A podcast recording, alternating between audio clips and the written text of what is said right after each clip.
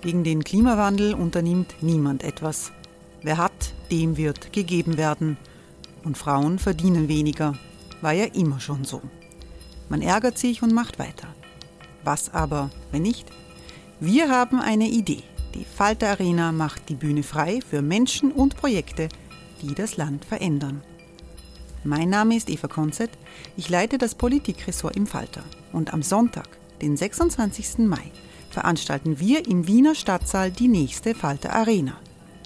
Mit dabei unter anderem der ehemalige Politiker und Neosänger Matthias Strolz, Theresa Imre von Markter, Sonja Jöchtel von Love Politics oder Kari Ochsner von Ochsner Wärmepumpen. Machen statt jammern. Wir schauen uns an, wie das funktionieren kann. Kommen auch Sie vorbei. Alle Informationen und Tickets finden Sie unter falter.at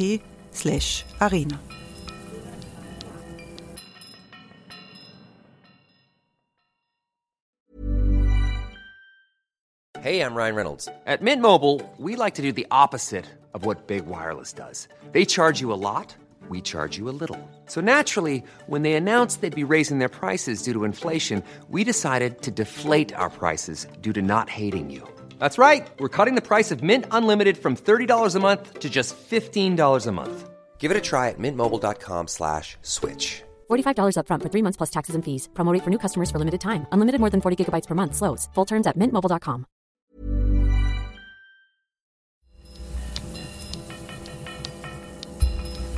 Falter Radio, der Podcast mit Raimund Löw. Sehr herzlich willkommen, meine Damen und Herren, im Falter. Um unsere Kinder aus dem IS, aus dem Islamischen Staat geht es in dieser Episode. Wir stellen die Frage, ob Österreich mitverantwortlich ist für Gefangene in Lagern in Nordsyrien. Erst vor wenigen Tagen sind zwei Waisenkinder von ihren Großeltern nach Wien geholt worden. Ähnliche Fälle gibt es von Großeltern in Salzburg, die sich ebenfalls bemühen, Enkelkinder aus diesen Lagern äh, nach Österreich zu bringen. Im Sitzungszimmer der Falter-Redaktion, wo redigiert wird, wo recherchiert wird, was man ein bisschen auch hört, freue ich mich, äh, Thomas Schmiedinger zu begrüßen. Hallo. Hallo. Thomas Schmiedinger ist Politikwissenschaftler, war engagiert äh, bei der Aktion, diese äh, Kinder nach, nach Wien zu bekommen. Man kann das ausführlich im Falter diese Woche lesen. Wir haben jetzt im Augenblick eine dramatische Situation äh, in der Region. Der amerikanische Präsident hat entschieden, die amerikanischen Militärs, die dort an der Seite der Kurden stehen, zurückzuziehen.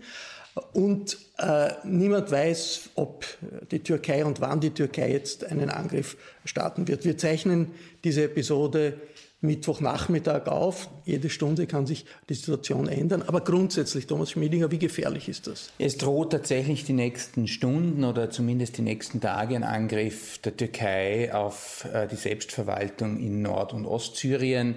Äh, das ist eben dieses Gebiet, das von den Kurden mit ihren arabischen und christlichen Verbündeten gemeinsam kontrolliert wird und in dem auch die meisten dieser gefangenen europäischen IS-Angehörigen zu finden sind.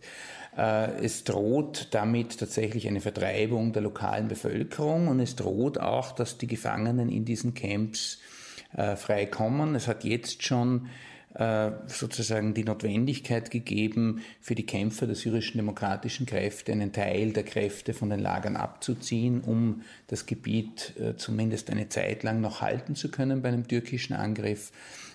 Das hat natürlich jetzt nicht Priorität, die Bewachung der Dschihadisten. Das sind ein paar tausend Leute, die dort äh, gefangen sind? Das sind Zehntausende, wenn man die Frauen und Kinder inkludiert. Eine große Zahl. Was wird mit denen passieren, wenn dort Krieg äh, passiert, wenn dort die Türkei einmarschiert? Da gibt es unterschiedliche Szenarien. Es hat ja in den letzten Monaten immer mehr Indizien gegeben, dass die Türkei relativ direkt den IS zumindest phasenweise unterstützt hat. Es kann durchaus sein, dass diese Gefangenen freikommen. Äh, diese Hoffnung gibt es auch bei einem Teil der Gefangenen. Ich war ja auch mehrmals in diesen Lagern und manche haben sich auch dementsprechend geäußert. Äh, und es kann auch wirklich sein, dass der IS in der Region ein Revival erlebt. Es hat heute Nacht schon Angriffe von IS-Schläferzellen auf Checkpoints der syrischen demokratischen Kräfte in der Region um Raqqa, der ehemaligen Hauptstadt des IS, gegeben. Also es wird wahrscheinlich äh, eher ein Zangenangriff auf die Kurden, an dem sich auch dschihadistische Einheiten beteiligen. Wie viele ähm, Gefangene gibt es dort aus Österreich, die aus Österreich kommen oder von österreichischen Eltern abstammen, wie, wie das Wir Kinder? wissen keine genaue Zahl, weil auch in einem gewissen Chaos im größten dieser Camps keine genaue Personalaufnahme bis jetzt erfolgt ist. Aber ich kenne konkret zum jetzigen Zeitpunkt, also nach der Rückkehr der beiden Kinder, noch zwei Frauen mit insgesamt drei Kindern und einem Mann, der sich in Haft befindet. Äh, es gibt zusätzlich, also das sind jetzt die österreichischen Staatsbürger und es gibt zusätzlich mir zumindest noch zwei bekannte Fälle von Personen, die zuvor in Österreich gelebt haben, aber einen anderen Aufenthaltsstatus hatten und nicht österreichische Staatsbürger sind. Keine riesige Zahl, keine große eine Handvoll, Zahl. aber doch äh, die Grundfrage, wie sich der österreichische Staat stellt. Wir werden das diskutieren. Ich freue mich, äh, Jasmin Randall begrüßen zu dürfen. Hallo. Ja, Frau Randall ist Psychotherapeutin, ist engagiert in der Solidaritätsbewegung für äh, die Kurden. Sie waren im Sommer bei einem internationalen Kongress, mhm. genau in der Region, wo äh, jetzt die Kurden das Sagen haben und wo es den, einen türkischen Angriff geben könnte. Beschreiben Sie mal, wie, wie, wie schaut das dort aus? Ist das, muss man sich das vorstellen, das schaut so wie Wien nach 45 aus? Ist da alles zerstört? Spürt man den Krieg noch? Ja, es ist sehr erstaunlich. Die Bilder, die die meisten Österreicher im Kopf haben, sind die Bilder von Kobane nach der Zerstörung sind die Bilder von Raqqa nach der Zerstörung. Und äh, es war für uns irgendwie auch aufregend, über den Tigris zu fahren und zu wissen, oh, jetzt sind wir in Syrien.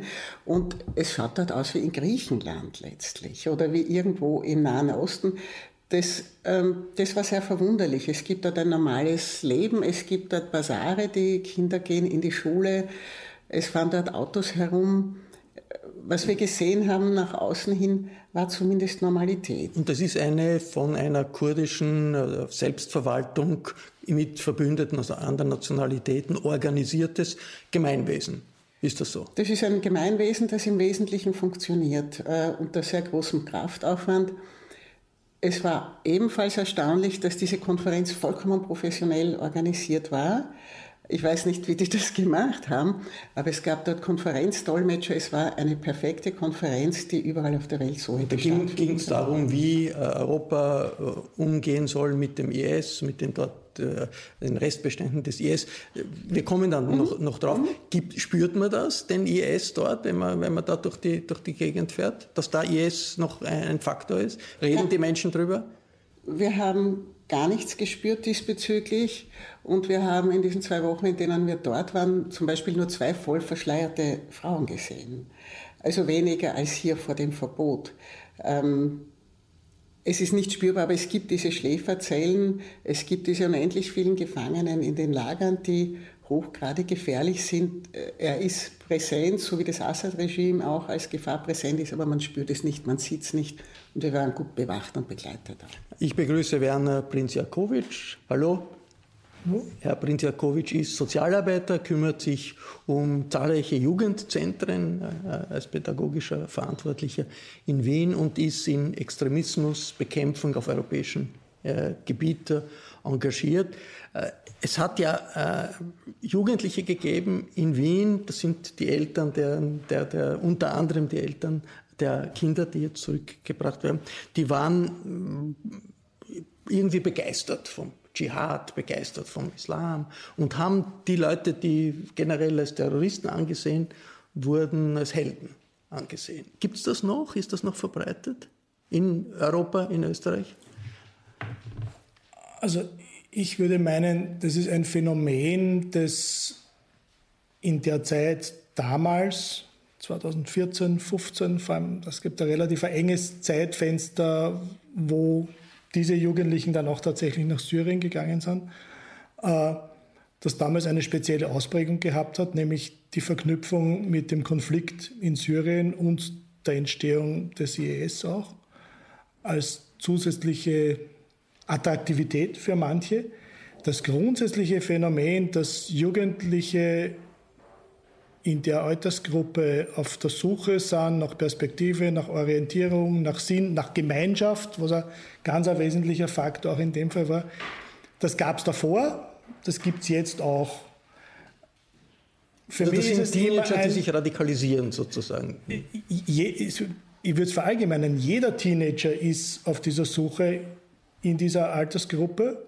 Äh, Und es ist ein bisschen was von Angebot und Nachfrage. Und damals in diesem Zeitfenster gab es von dieser vereinfacht ausgedrückt, würde ich sagen, von einer bestimmten Gruppe ein ganz ein spezifisches Angebot nach Sinn, nach Vergemeinschaftung, auch nach Abenteuer für die Burschen, nach, äh, nach Beziehung für, die, für manche von den Mädchen, die gegangen sind. Es ist für manche Menschen jetzt ganz unverständlich, das kann ich auch nachvollziehen, warum man ausgerechnet dann dorthin geht.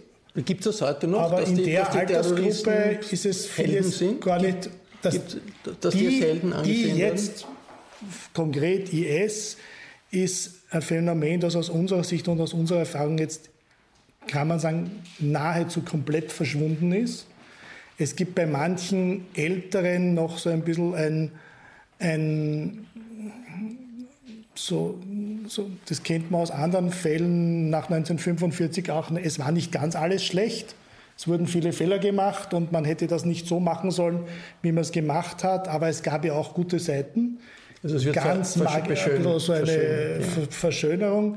Ich habe erst heute früh von einer, von einer amerikanischen Forscherin gelesen, die äh, die Telegram-Konversationen von Frauen, die in den Lagern sind, beobachtet und analysiert und geschrieben hat, äh, dass es eine, eine Verschönerung der Zeit des Kalifats damals gibt, dass aber in diesen Texten nichts Religiöses vorkommt, sondern nur, oh, wie hatten wir es damals gut? Also es, es, gab medizinische Versorgung, also diese ganzen praktischen Dinge, die offenbar eine Zeit lang es, ganz gut funktioniert haben. Das wird jetzt im Nachhinein als das Tolle angesehen. Aber die, die Begeisterung ist, ist Die Begeisterung klar, dafür weil, ist weg. Weil, weil, weil auch es ist das, die Gemeinschaft, Misser, ja. die Gemeinschaft gibt es nicht mehr. Man schließt sich ja immer gern dem an, der gewinnt. Ich freue mich, dass Nina Bernada hier ist. Hallo. Hallo. Nina Bernada ist äh, die Falter-Redakteurin, die dieses Thema, äh, äh, über dieses Thema geschrieben hat, auch im jetzigen Falter über die Rückkehr dieser Waisenkinder. Wie sehr nimmt der österreichische Staat das grundsätzlich wahr, die Regierung, dass da eine Verantwortung ist, dass man sich darum kümmern muss? um diese Menschen in den Lagern? Naja, in diesem konkreten Fall wurden ja zwei Kinder zurückgeholt. Ähm, zum Glück muss man sagen, weil die Umstände äh, und die Situation in diesen Lagern, die ja Thomas Schmiedinger sehr gut kennt, äh, die sind eigentlich unzumutbar. Ähm, ja, also diese zwei Kinder äh, wurden. Was passiert Woche, jetzt mit denen? Die zwei Kinder sind jetzt, ähm, also nachdem sie angekommen sind in Österreich, wurden sie in eine Einrichtung des österreichischen Bundesheers ähm, gebracht. Dort wurden sie versorgt.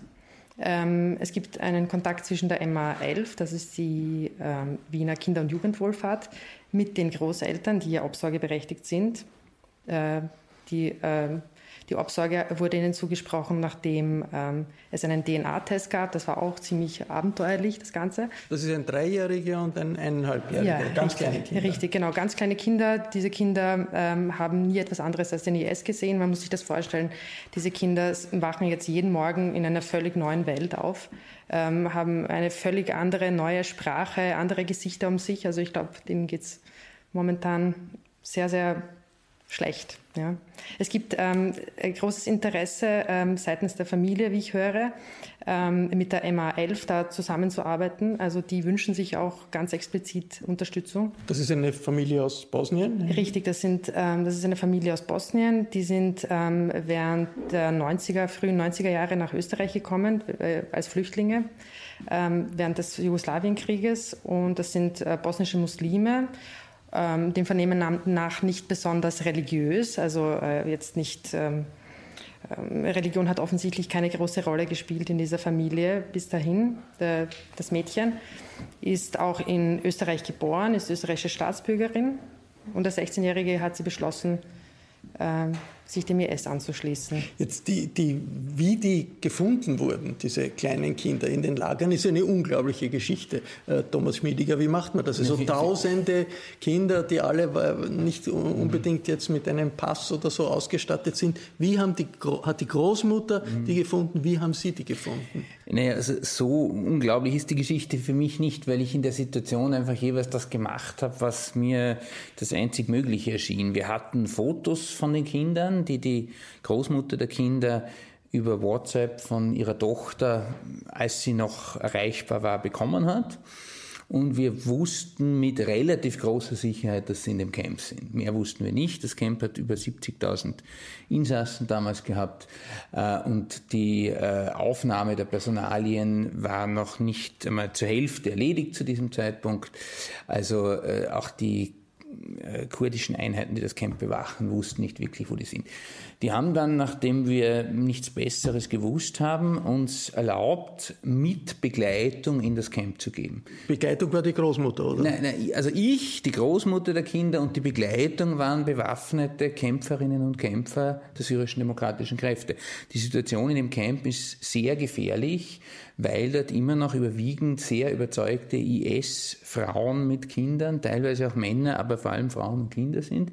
Ähm, und es kommt immer wieder vor, dass dort Morde zum Beispiel an vermeintlichen oder wirklichen Abtrünnigen passieren, dass Frauen ausgepeitscht werden von anderen Frauen. Also der IS ist dort quasi noch präsent, nur nicht bewaffnet in dem Sinn und eben umstellt von den kurdischen Bewachern. Und deshalb kann man sich dort überhaupt nur bewegen, wenn man wirklich bewaffnete Personen dabei hat. Wir sind also mit diesen Kämpfern in das Camp rein und, und ich und die Großmutter hatten halt unsere Mobiltelefone dabei und haben verschiedenen Kindern zuerst einmal diese Fotos gezeigt und haben gefragt, ob sie die kennen. Und der eine oder andere hat die schon einmal gesehen und wusste, dass sie vielleicht in der Ecke oder in der Ecke des Camps, das ist eine riesen Zeltstadt, leben.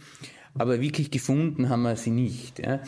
Äh, also gefunden habe nicht ich die Kinder und auch nicht die Großmutter, sondern letztlich war entscheidend, dass äh, die, die kurdischen Bewacher selbst natürlich durch die Zeit, die wir dort waren, auch eine Beziehung zur Großmutter aufgebaut haben und dann wirklich behilflich waren, die zu finden. Also die haben die gefunden? Die, die haben sie letztlich gefunden, weil sie eben andere Insassen auch beauftragt haben, äh, nach denen zu suchen.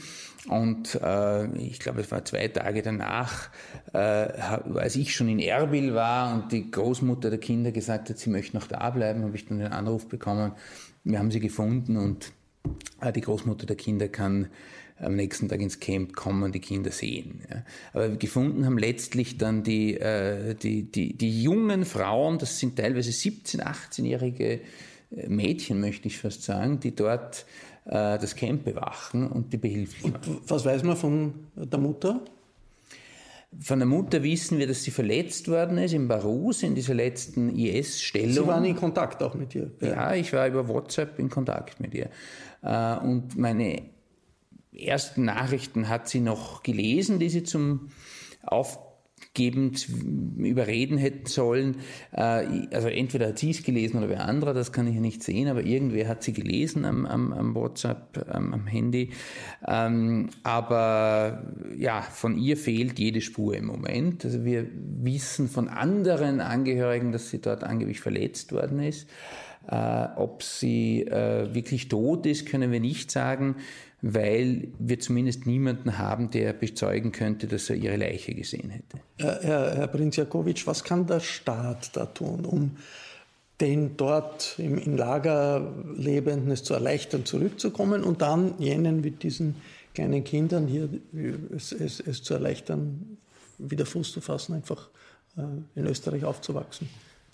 Also ich persönlich wäre durchaus der Meinung und wie Sie gesagt haben, bin ja im, im, EU-Kontext in verschiedenen Arbeitsgruppen, was das betrifft und mal, ich kann ja sagen, dass das dort eine relativ unter den Expertinnen und Experten eine einheitliche Meinung vorherrscht, dass der österreichische Staat so wie die anderen europäischen Staaten in jedem Fall zumindest für die Menschen, die Staatsbürger sind, eine Verantwortung haben. Äh, Hey, it's Ryan Reynolds, and I'm here with Keith, co star of my upcoming film, If, only in theaters, May 17th. Do you want to tell people the big news? All right, I'll do it. Sign up now and you'll get unlimited for $15 a month in six months of Paramount Plus Essential Plan on us. Mintmobile.com slash switch. Upfront payment of $45 equivalent to $15 per month. Unlimited over 40 gigabytes per month. Face lower speeds. Videos at 480p. Active Mint customers by 531.24 get six months of Paramount Plus Essential Plan. Auto renews after six months. Offer ends May 31st, 2024. Separate Paramount Plus registration required. Terms and conditions apply if rated PG. Der Diskurs, sie hätten für eine andere Macht gekämpft und das würde dann, was das österreichische Recht jetzt zum Beispiel betrifft, irgendwie die Möglichkeit geben, ihnen die Staatsbürgerschaft zu entziehen, ist, ist auch legitim, trifft aber jetzt aus meiner Ansicht nach gerade auf die meisten, um die es jetzt geht, die der Thomas Schmidinger erwähnt hat, die Frauen und Kinder sind ohnehin nicht zu. Bei anderen, auch bei dem, bei dem einen Mann, den du erkennst, äh, es stellt sich dann immer noch so die Frage der Beweisführung und dass es trotzdem irgendwie so ein, ein rechtmäßiges Verfahren geben sollte. Ja, und der JS ist von Österreich nie als Staat betrachtet. Das kommt dann auch noch dazu. Das kommt dann, das, kommt dann natürlich, das kommt dann natürlich auch noch dazu. Das tun ja manche Staaten in Europa sozusagen sagen, also dass sie, die haben die Staatsbürgerschaft äh, verloren, da müssen wir uns nicht drum äh, kümmern. Ich würde jetzt gerne die, die Frau Randall fragen, was Sie als Psychotherapeutin, Sie bieten da Unterstützung an. Was konkret kann man da anbieten? Wir, haben ange wir hatten ursprünglich den Plan, Anfang November äh, nach Kobane zu fahren, um dort Psychotherapieausbildung und auch Englischkurse anzubieten. Diese Reise wurde jetzt verschoben vorerst. Falls sich Englischlehrer bei mir melden, freue ich mich trotzdem. Äh, wir wären also runtergefahren und wir haben dem österreichischen Außenministerium angeboten, die österreichischen Staatsbürgerinnen und Staatsbürger mitzunehmen. Nachdem wir zwei Psychotherapeutinnen sind, eine Kinder- und Jugend- äh, Betreuerin wären wir qualifiziert genug gewesen. Äh, ich finde es einfach fürchterlich, dass der österreichische Staat einfach wegschaut, dass er sich nicht kümmert. Diese Leute sind keine Sympathieträger, das ist klar, aber ich denke, es liegt in der Verantwortung des Außenministeriums, da zu handeln und sie sie tun es einfach nicht. Die, diese beiden Kinder sind ja gebracht worden. Die, die, die, die zwei Kinder sind gebracht worden. Ja, die Antwort auf unser Schreiben, da, da kam also ein ganz panisches Mail zurück, wir sollen da bitte ja nicht hinfahren. Das ist urgefährlich und sie können uns den Auftrag nicht erteilen, weil sie niemandem den Auftrag erteilen können, in so ein ja gefährliches natürlich eine, eine Kriegssituation. Jetzt, wie sind wir überhaupt zu dem gekommen, zu der Situation? Da machen wir wieder ein bisschen einen Sprung zurück. Das war 2014, 2015, diese Radikalisierung unter, unter den Jugendlichen. Äh, äh, Nina, äh, du hast das damals auch recherchiert. Wie, wie kann man sich das, in welcher Wirklichkeit waren diese Jugendlichen damals, die geglaubt haben, das ist, to ist toll, was da passiert und die sind alle Helden, während man sonst äh, gewusst hat, IS, das ist eigentlich eine Mörderbande. Ja, also ich habe ähm, in den vergangenen Jahren einige Fälle recherchiert ähm, und es zeigt sich, oder es hat sich in meinen Fällen auch gezeigt, dass das ähm, jetzt nicht nur ein Ausländerproblem ist. Also es ist tatsächlich so, wie Sie gesagt haben, äh, potenziell ist quasi jeder äh, Jugendliche, Pubertierende, ähm, der nach, auf, auf der Sinnsuche ist, gefährdet, wenn man so will. Also ich hatte den Eindruck, dass wenn Leute zur falschen Zeit am falschen Ort sind, kann es leicht sein, dass sie abbiegen und dass sich dann das tatsächlich wirklich handfest auf ihr Leben auswirkt. Und ähm, ich habe ähm, beispielsweise 2015 war das, zwei Mädchen in der Schnellbahn kennengelernt, in der S7, die waren unterwegs im Praterstern. Und das waren zwei junge Mädchen, die mir erzählt haben, dass sie beide auch äh, psychische Probleme hatten ähm, und die über Freunde, über Internet ähm, in Kontakt gekommen sind mit dem, ähm, mit dem Islam und die gemeint haben, es hat, hätte ihnen so geholfen, die Struktur, die sie da gefunden haben. Also das, was sie in der religiösen Praxis, in den Gebeten, das Fasten, das Lesen, das hat ihnen einfach Halt gegeben in ihrem ganz banalen Alltag. Was für eine Rolle spielen die Moscheen oder Prediger bei dieser Art der Radikalisierung der Jugendlichen oder haben sie gespielt? Also ich, ich hatte den Eindruck, dass diese, konkret diese zwei Mädchen überhaupt nicht greifbar sind für gar keine Institutionen, also weder staatliche noch religiöse. Ähm, sie haben mir erzählt, wie sie sich organisieren, wie, wie sie sich informieren. Sie haben erzählt, dass sie ähm, Gruppen haben auf WhatsApp, wo sie mit anderen Uchtis, also mit ähm, anderen äh, äh Schwestern im Glauben kommunizieren. Äh, sie gehen auch in keine Moscheen, haben Sie erzählt, sondern ähm, Weil sie die gehen, zu offiziell sind. Richtig, ja genau. Sie sagen, Sie sagen, alles, was in den Moscheen gepredigt wird, ist vom Staat diktiert. Also es ist so eine, Sie stecken da ziemlich tief drinnen in so einer Verschwörungsgeschichte. Und ähm, die Mädchen halten einander Vorträge. Also das haben mir zumindest diese beiden Mädchen erzählt. Ähm, das ist ganz weit weg äh, von der Diskussion um Religionsunterricht oder Moscheenvereine. Das ist eine, offensichtlich eine Subkultur gewesen. Gibt es die noch, diese Sub Subkultur, oder ist, das, hat das aufgehört? Weil aus dieser Subkultur sind ja auch tatsächliche Terroristen äh, entstanden, die dann Mordanschläge gemacht haben. Das scheint ja nicht ganz vorbei zu sein. Erst vor wenigen Tagen in, in, in, Polizei, äh, in der Polizeizentrale in Paris äh, hat, hat ein, einer der, der Polizei, ein Mitarbeiter der Polizei, der so radikalisiert wurde, äh, fünf, fünf Menschen erstochen. Also was ich auf jeden Fall sagen würde, ist, dass es diese politisch-salafitische Subkultur, aus der dann einzelne dschihadistische Grüppchen sich herausentwickelt haben, dass es die immer noch gibt. Sie ist nicht mehr so attraktiv, sie ist nicht mehr so schnell im Wachsen begriffen wie in dieser Boomzeit 2014, 2015, weil eben der IS im Moment nicht erfolgreich ist und auch kein anderer Nachfolger sich jetzt herausgebildet hätte, der so attraktiv ist. Ja. Aber latent gibt es diese Szene immer noch und es könnte sich natürlich bei einer Veränderung auch der politischen Lage in der Region, auch da in Europa wieder was ändern. Äh, was für mich schon interessant ist, ist, dass der IS im Kernbereich seiner Anhängerschaft ein Narrativ aufgebaut hat, das ihn sozusagen das ideologisch überleben lässt. Weil die Idee dahinter ist ja schon, dass es quasi eine von vornherein per se eine asymmetrische Kriegsführung ist, in der man da hinein gerät und äh, mit, gepaart mit diesem apokalyptischen Weltbild ist die Zerschlagung des IS äh, eine, ein Beleg dafür, dass man dem Ende der Zeit nur näher gekommen ist und, und Gott am Ende äh, die wahren, verbliebenen Getreuen dann unterstützen wird. Also ich würde selbst den IS selbst noch lange nicht abschreiben, weder in der Region noch als Bezugspunkt in Europa. Aber im Moment ist er nicht so attraktiv. Jetzt hat es viele Diskussionen gegeben in Österreich um Maßnahmen gegen den Islamismus, gegen die islamische Radikalisierung, beginnend vom Burka-Verbot bis zum Kopftuchverbot und, und, und Maßnahmen gegen, gegen Moscheen. Wie wirkt sich das aus auf diese Art von Radikalisierung in der Jugend? Frage an die Psychotherapeutin. Die Maßnahmen sind aus, äh, die Maßnahmen wurden von der letzten Regierung beschlossen äh, mit dem ganzen rassistischen Hintergrund. Ähm, die Maßnahmen, die getroffen wurden, finde ich gut, ohne diese Begleitmusik dazu. Und ich denke, sie gehen nicht weit genug. Äh, da gibt es ein großes Versagen der SPÖ und auch der Grünen. Beide haben weggeschaut, was diese Entwicklung einer muslimischen Parallelgesellschaft in Österreich anbelangt und diese Parallelgesellschaft die existiert einfach. Das bekommen Sie nicht mit und ich nicht. Wenn unsere Töchter in die Schule gehen, haben die keine Probleme. Wenn äh, der Mustafa seine Tochter in die Schule schickt, die bekommt Probleme, wenn sie kein Kopftuch trägt. Also es gibt eine Parallelgesellschaft, die wir nur wahrnehmen, wenn wir mit den Menschen sprechen.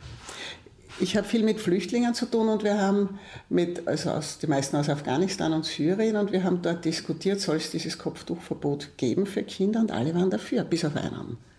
Ja, die ganzen Afghanen, Syrer, Iraker waren für das Kopftuchverbot in Pflichtschulen. Wie, groß ist die Gefahr, dass es da eine Gegenreaktion gibt, dass sich die ganze Community äh, als Outsider fühlt in der Gesellschaft ähm, und dass man dann die Reaktion, die Gegenreaktion eigentlich noch stärker ist. Spürt man das bei den äh, Nina Bernada, bei den Jugendlichen, mit denen Sie in Kontakt waren, dass das ein bisschen die Reaktion ist, ja gut, die, die ganze Gesellschaft mag uns eh nicht, also radikalisieren wir uns dagegen? Also ich glaube, von vielen Jugendlichen wird der Westen als dekadent gesehen und ähm, alles, was sozusagen Kritik äh, am Islam, wenn man so will, ist, äh, berechtigt oder unberechtigt, wird als Zeichen äh, gesehen, dass man es ja nicht kapiert und dass man sozusagen den Islam nicht äh, annimmt und anerkennt.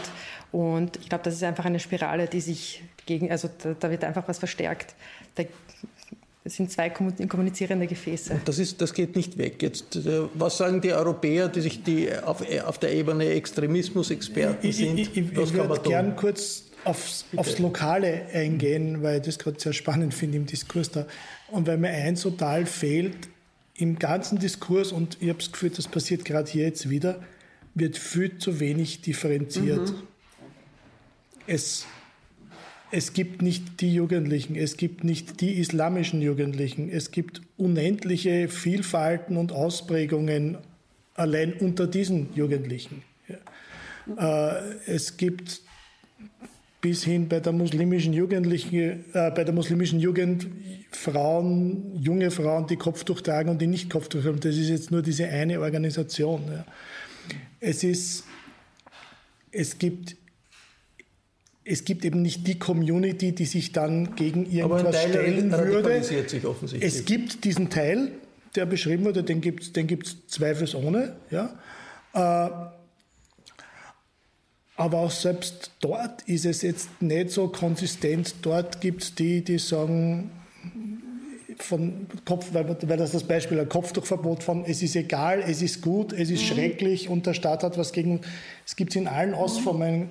Und mein Problem im ganzen Diskurs in Österreich und auf der europäischen Ebene, um auf die zu kommen, ist, dass es immer so getan wird, als ginge es, ginge es um eine homogene Gruppe. Nein, aber es gibt schon Narrative, die, die quasi dominant sind. Also es gab ja diese Studie aus dem Jahr 2016, ähm, die gezeigt hat, dass irgendwie ein Drittel der Jugendlichen, die in Wiener Jugendzentren verkehren, dass die ähm, gefährdet sind. Ähm, ja, die das sind einfach Tendenzen, also jetzt nicht äh, ja, ohne verallgemeinern zu wollen. Ja, man muss schon aber dazu sagen, dass jetzt, also was ich extrem wichtig finde, ist diese Differenzierung jetzt zwischen Dschihadismus und wirklich terroristischer Bereich und anderen Aspekten von reaktionär gelebten genau. Einstellungen oder religiösen Überzeugungen. Die wir auch nicht ja. unterstützen sollten. Die, die auch nicht, nicht unproblematisch ja. sind. Ja. Die es überall gibt, ja. Ja, aber die es auch bei Katholiken und bei Juden und sonst wo gibt. Ja. Äh, und die Debatte zum Beispiel über, über das Kopftuch oder so würde ich sehr gern trennen von der Debatte über Terrorismus und Extremismus. Ja.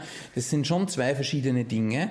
Wo es Berührungspunkte gibt, ist tatsächlich, dass der Dschihadismus sehr stark mit dem Opfernarrativ arbeitet mhm. und sagt, seht ihr die Europäer, die Ungläubigen, die Kuffar erlauben es euch nicht, in einem demokratischen Staat den Islam zu leben. Deshalb ist die Demokratie, undemokra äh, ist die Demokratie unislamisch. Deshalb kann der Islam nur in einem Kalifat gelebt werden. Das heißt, der öffentliche Diskurs über den Islam wie wir ihn in Österreich und manchen anderen europäischen Ländern im Moment haben, befeuert natürlich extremistische Einstellungen.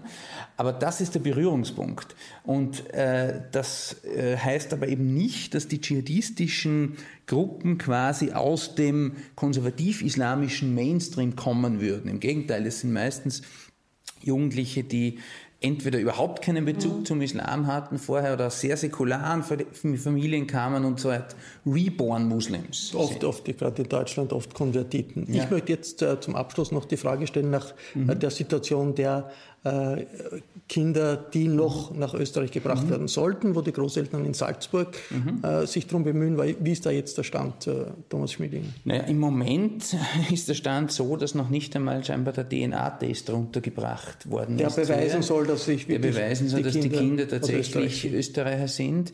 Und wenn das passiert, was wir am Anfang ja befürchtet haben, dass die Türkei dort einmarschiert und demnächst die ganze Region im Krieg versinkt, dann ist das Window of Opportunity, dass es für eine ordentliche, geregelte Rückführung gegeben hätte, vorbei. Dann war das Außenministerium zu langsam.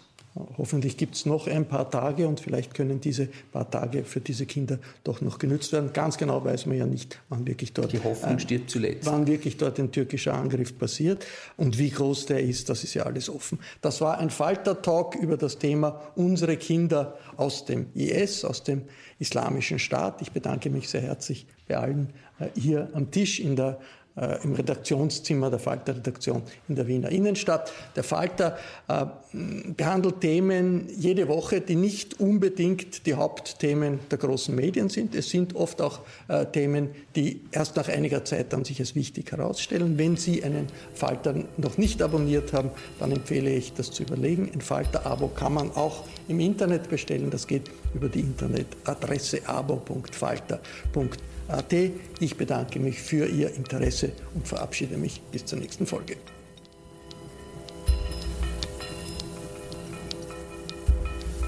Sie hörten das Falterradio, den Podcast mit Raimund Löw.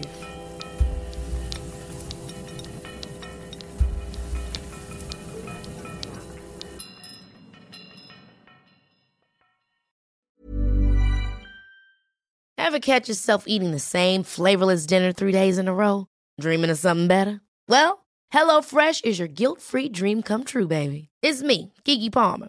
Let's wake up those taste buds with hot, juicy pecan-crusted chicken or garlic butter shrimp scampi.